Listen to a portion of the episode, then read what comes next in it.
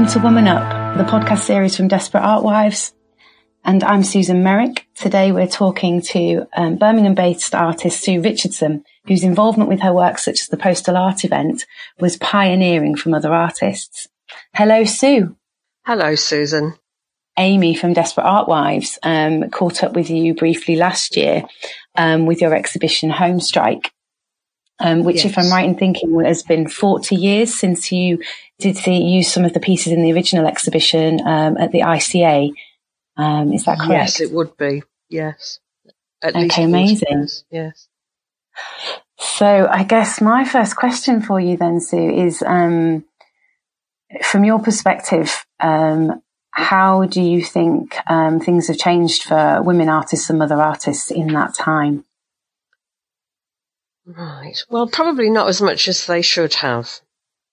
Um, mm. I, I, I think that there's um, certainly more interest in looking to see what women artists are doing, mainly because um, of younger women researchers and art historians and curators who are now looking back into what was happening at that time and promoting it again.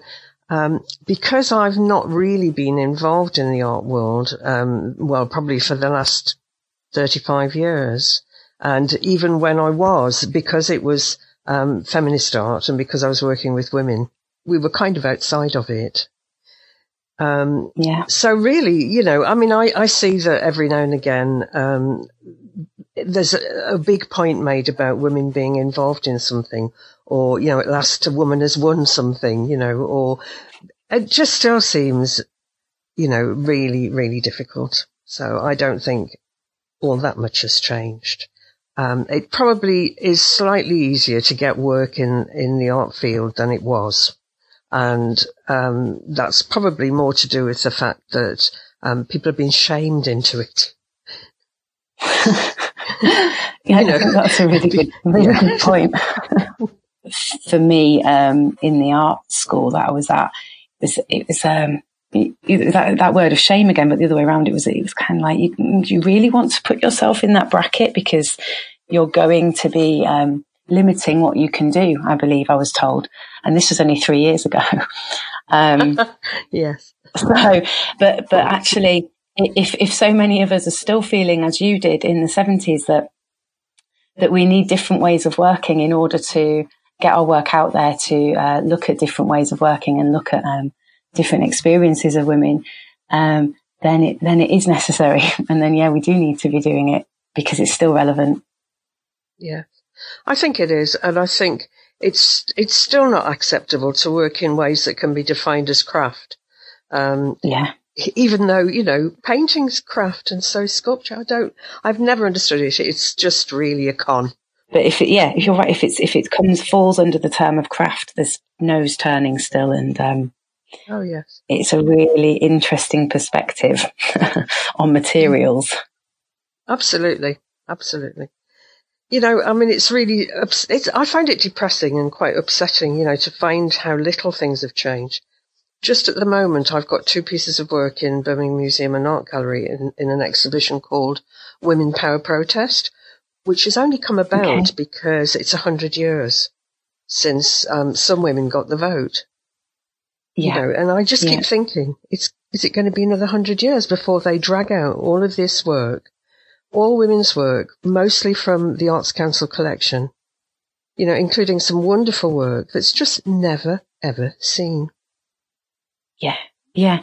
I, it is, I, I mean, try not to be, I try not to be depressed about it, but, um, I suppose that, um, when, when you see it like that, it, it can, it can make you feel like not working, but it can also, um, for myself anyway, fuel that um, idea of right, okay, we need to we need to get out there, we need to be doing stuff. So I, I am excited as well about the potential there is, and that it's incredibly slow changing, but that I think changes are happening. And it is honestly thanks to artists like yourself, Sue, who you know, stuck their necks out and said, you know, this isn't what we're trying to do here isn't working. So let's look at doing it in a different way. And, yeah. and I think that's, that's what artists do well is that they look at doing things in a different way. Um, I think so. I mean, you know, we got, we did have very limited funding in order to enable us to um, do things like the postal event and uh, Phoenix, which was, um, you know, an, a travelling installation that four of us did after the postal event. So we did have some, a small amount of funding, and it was community based funding. Um, and it was because, you know, our main interest was in linking and connecting with ordinary women, really. you know, and we, we had to just yeah. think we don't, we don't care if the art world doesn't want to see it or doesn't recognize it. And that was definitely the basis that we worked on. And although we did show in galleries, we showed in libraries and in community centres as well. In fact, the only galleries we ever got to show in were ones where there was a sympathetic man at the helm, you know, because it was always a man. Yeah. no, there were never any yeah. women. Yeah. Um, so, you know, yes, that definitely was what we were trying to do. We were just trying to make sure that we could make work that would connect with as many women as possible. Excellent. Um, now, you said that you were then kind of out out of the art world for the last thirty-five years. Did you say? Although uh, I've seen you've yeah. been back back within it the last couple of years. Well, in the last couple of years, mainly because um, uh, my my colleague Monica Ross, who I worked with back in the seventies, and who was probably the main reason I got involved in feminist art, along with Kate Walker. Um, she, um, I think it was probably in about 2010, she got in touch with me. Uh, we hadn't really been in touch for years and said, you know, you've got to do something with that body of work that you created in the 70s and 80s, you know, because it's, it shouldn't just be hidden away in a trunk. And she did her best to help me to um, connect with Alexandra Kokoli, who put on um, a sort of retrospective show for me at Goldsmiths. Uh, also with the help of Althea Greenan at Goldsmiths at the Sly Library there. That was how I came back into it, you know, because it was because Monica got in touch with me. I'd got, I'd given up on it years before. You know, I've always thought that I did some really good pieces of work, um, that stood out and I look at the same pieces of work now and I think they still stand. You know, they're still Absolutely. relevant. And and I think I'd had to bury it because I, otherwise it would have just been too depressing. You know, I had to bury how I felt about it.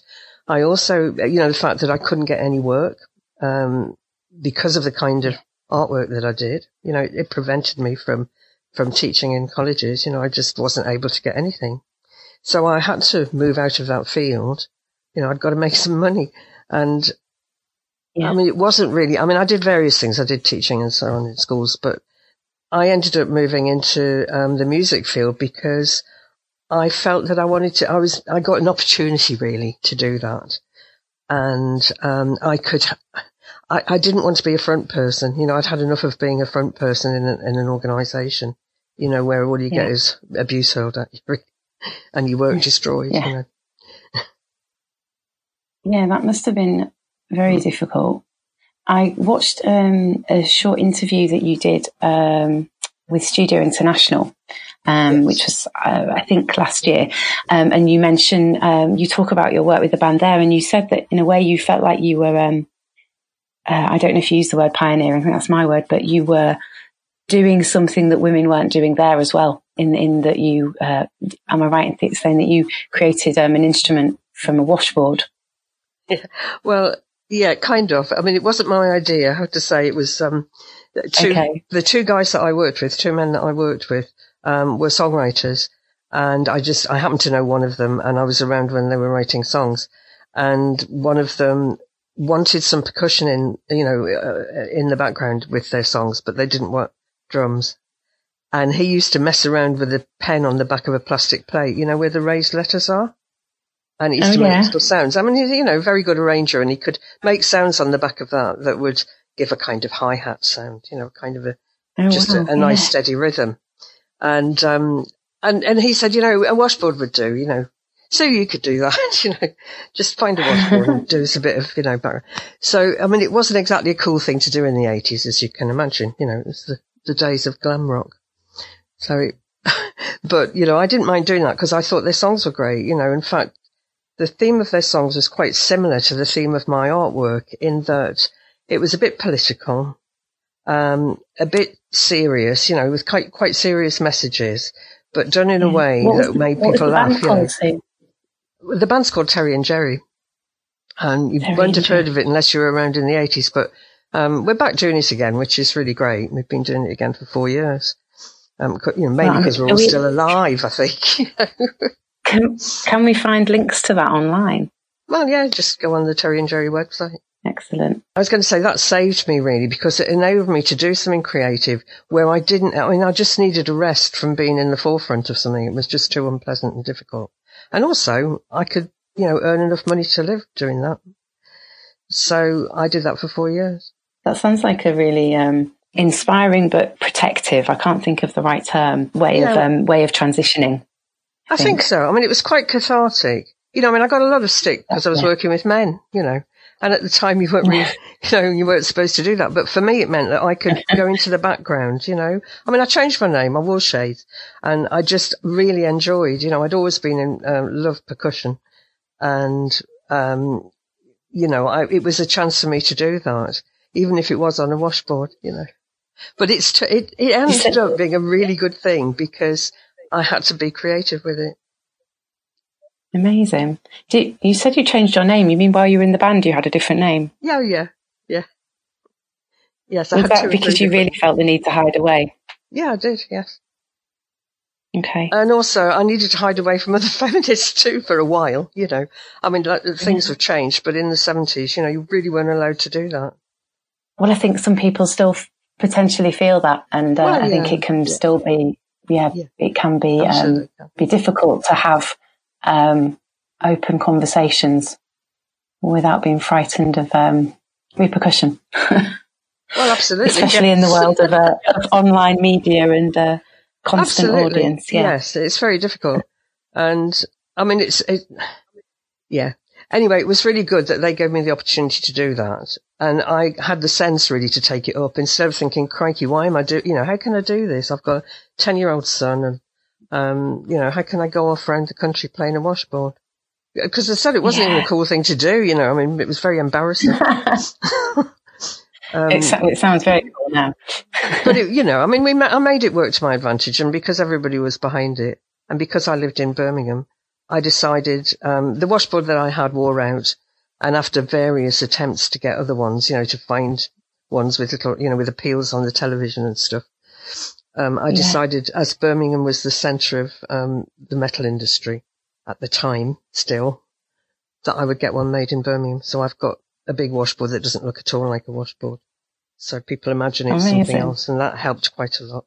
Anyway, I should stop talking yeah. about that. but it's that was I what I it. did next. You know, that was what I did next. Yeah. And then when the bands broke up, so that people could do different things, um, I, I'd learned enough through helping to administer, do the administration and the tour bookings and stuff, um, to go into arts administration. And that was what I did for the rest of my time. So that was my link to the art world was through arts administration, you know, helping okay. other people. Yeah. So last year you, um, were part of the Home Strike exhibition. Yes. Uh, with Paula Chamber and two other artists. Could you tell me a bit more about um, your involvement in that? Right. Well, I think that probably came about through a link with Alexandra Kokoli again, um, uh, with the um, with Joanna at L'Étrangère, and Joanna was very interested in my work and thought that it would link with the other work. Um, and also, it was really good because there were lots of events organised around it, so there was plenty of opportunity for discussion and things like the interview with, um, you know, that you've just uh, referred to.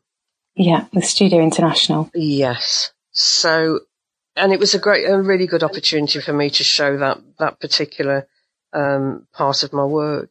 And also to put in some things that I'd done last year, which were based on the same ideas, but kind of updated a little bit. Yeah, I noticed in the interview that you mentioned that there were some new pieces, and that was really exciting to see. Yeah, there were. I mean, I'm I'm not sure that that was Joanna really encouraged me to to keep going. You know, she came and saw my work and, you know, she said, don't, why don't you do work now? And I kind of said, well, because I, you know, I used all my good ideas. I did it all, uh, in the 10 years that I was working. And I don't really have that much more to say. You know, I feel that I've covered it and things haven't changed. But, and she just said, well, you know, that's absolutely right, but there's no reason why, you know, I mean, each individual piece of work I did was different and about something yeah, different. Yeah. And she was encouraging me to just, you know, maybe expand on some of those same themes in relation to what's happening today. So I think the most successful piece that I did was probably the, um, uh, expressing breasts piece with three breasts displayed on the wall, like um, pla- wall plaques, and extra breasts sort of near the skirting board. And they were about how you know how breasts are seen, how women see their breasts, how men see their breasts, and so on. So that was my kind of you know my bit of uh, Me Too connection. But you know, it's the same idea. Yeah, things haven't because changed it's, enough. because it's still relevant. oh, yeah. yeah. I I love the um the breast down by the skirting board. Um, yes. with as you said the men the, the men's hands cupping with with Yeah. the milk coming out, and you you talk about um the, the- you know the idea of um of women's expression um still being you know down by the floor, hidden slightly out of sight. Um, I think that's still a very powerful um Okay. reflection of of of women of women now. Um, or at least You many know- women now. Yeah, it's still not okay for some reason to show re- any representation of women's breasts that's um, to do with their actual function. You know, it's still not okay. I mean, even they're in the um, Museum and Art Gallery exhibition now, and you know they've had to put a sign up saying that you know there's sensitive content. I find it unbelievable. I can't. I cannot. How yeah, if can you had just that? a nude, if you if you have just yeah a, a, a nude bust, there'd be no sign. Well, no, I mean, anyway, you know, it's not just that. Obviously, there's things about rape as well, but equally, you know, stuff that definitely needs to be seen shouldn't be hidden from Yeah. children. You know, they need people need to see it. So it's quite shocking that those things are still not okay. You know, it's not okay to discuss them, Yeah. to see them, to work, you know, and do work around them and about them. Mm. Well, as um, it sounds like Joanna from L'Étrangère uh, uh, uh, Gallery has been encouraging you, I think I would I would love to see more of your work. And in relation to, um, as you said in the the interview that I watched, um, that you're now a grandmother as well. Oh yeah, So I, th- I think, you know, I think, I'm sure it wouldn't only be myself. There'd be a lot of people who'd be really interested to hear your thoughts or, or, you know, see your expression on, on how you feel things are in current society uh, with the eyes of a grandmother as, as well as a mother. Well, yeah, the work that I'm doing now, and I have been doing work since since Joanna encouraged me. I, you know, you can't choose what you make your work about. You know, you just get ideas and you have to follow them up. And so what I've found is that actually most of it is about the past at the moment. I mean, maybe that will Okay. change. But I've been looking at what's been happening to women a hundred years ago and two hundred years ago, partly because I, you know, not enough has changed. That same reason. Um, Yeah. so looking at, you know, Birmingham chain makers, women chain makers who were paid less than the men, um, Right. and who went on strike, you know, to change that, that kind of thing. Glove makers, all sorts of stories around them. All of the things that women have done in the past, um, where, you know, they haven't had the kind of recognition, you know, financially or in any other way, you know, they should have had. How are you managing to research that? Because um, from my own experience, I, it, it can often be quite difficult to find um, information about women's roles in the past because it wasn't always archived. It's not always Well, written no. about as um, as much as men's history. Well, I, t- I mean, it's probably not um, not the best way, but what I've been doing is cutting corners. I've been doing my research by reading novels about those times, which is just something that I do anyway. You know, I'm a great reader, and I just happen to have read lots of books in the last year or two where there have been the stories of you know women's stories from the past, and so in a way, I'm I'm doing that you know this work on the backs of the women who've written the books, who've done the research. It's So cutting research, corners in a way, but yeah, there is the research is already there, and That's also a, because I've that's got a great way to research. I think. I've got a good collection of things that I want to use. You know, things from the past. I've always collected gloves, which is why you know lots of my work has gloves in it. Um, and because there's such a strong representation of hands, you know. So I've got lots of things collected. I've also got things, um, that belong to my mother, you know, who was one of the first women who went to college, um, and who then, when she came out of college as a qualified teacher, couldn't teach, you know, because they weren't allowed to, because the men coming back from the war had to have the jobs. So, you know, all that kind of yeah. thing is partly in my family and partly in, so it's kind of stuff that I know already or that's coming through other people's research. But at the moment, those are the things that seem to have spurred me on to doing some work. And I'm, you know, I've got quite a reasonable collection of half finished pieces of work now about that. And also because, um, my uncle was in the second world, first world war rather, and he actually came back, but he sent things back from the front when he was there, you know, handkerchiefs and so on. So I've got a collection of things from then.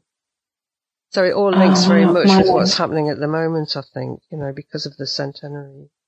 Um, yeah, yeah. You know, yeah. So maybe it's to do with that. I think because it's so much in the news and so much in people's thoughts at the moment. Um, you know, things about war, things about women's involvement in that, and things about industry and teaching. yeah, absolutely. Mm. So it's not quite, it's not what Joanna wanted me to do. she would like me to be working on, you know, how I feel about what's happening now. But somehow, you know, at the moment, that's, it's not my concern but I'm sure it will. I am. You know? yeah, I I think it sounds like you've got some really exciting stuff mm. being made. Um, and you're right. I think it's you, you. can't force what comes. You have no, to. You, you, have to work with the ideas that are in that are, you know, making you passionate about well, it, exactly. making you feel about it. And you know, I'm kind of in my seventies now, and I I do feel that it's a time of reflection. You know, it is a time of reflection and looking back. I don't have so much involvement in in the current world. I mean, my 18 year old and 14 year old granddaughters do. Um, and you know, I talk to them about things, but it's their world, you know, it's not mine really. It's a strange, you know, you, the world goes ahead of you as you get older. And so some of the concerns that, um, I certainly would have had if I was young now, I just feel, you know, I need to leave those to younger women. You know, it's going to be their job to follow those things up and do something about those things. But I, I'm very worried and concerned, I think, about things being lost from the past and about wheels being reinvented all the time, you know. And I think that's yeah. why I want to I, make some work about women in the past, you know, who've been forgotten. I think that's a really important point to um, end on, actually, Sue. Thank you. That um, it's, it's so important for artists now and for women in society now to be aware of what has gone before, what has happened, what has changed, um, what roles women have had in that, and um, and, you, and use that in terms of um, pushing forward for more change. And um, yeah, that's um, that's been brilliant to talk to you, Sue. Thank you so much. Well, thank you for giving me the opportunity. It's been good to talk about it. No problem. Thank you for listening. This was Woman Up a podcast series by Desperate Art Wives.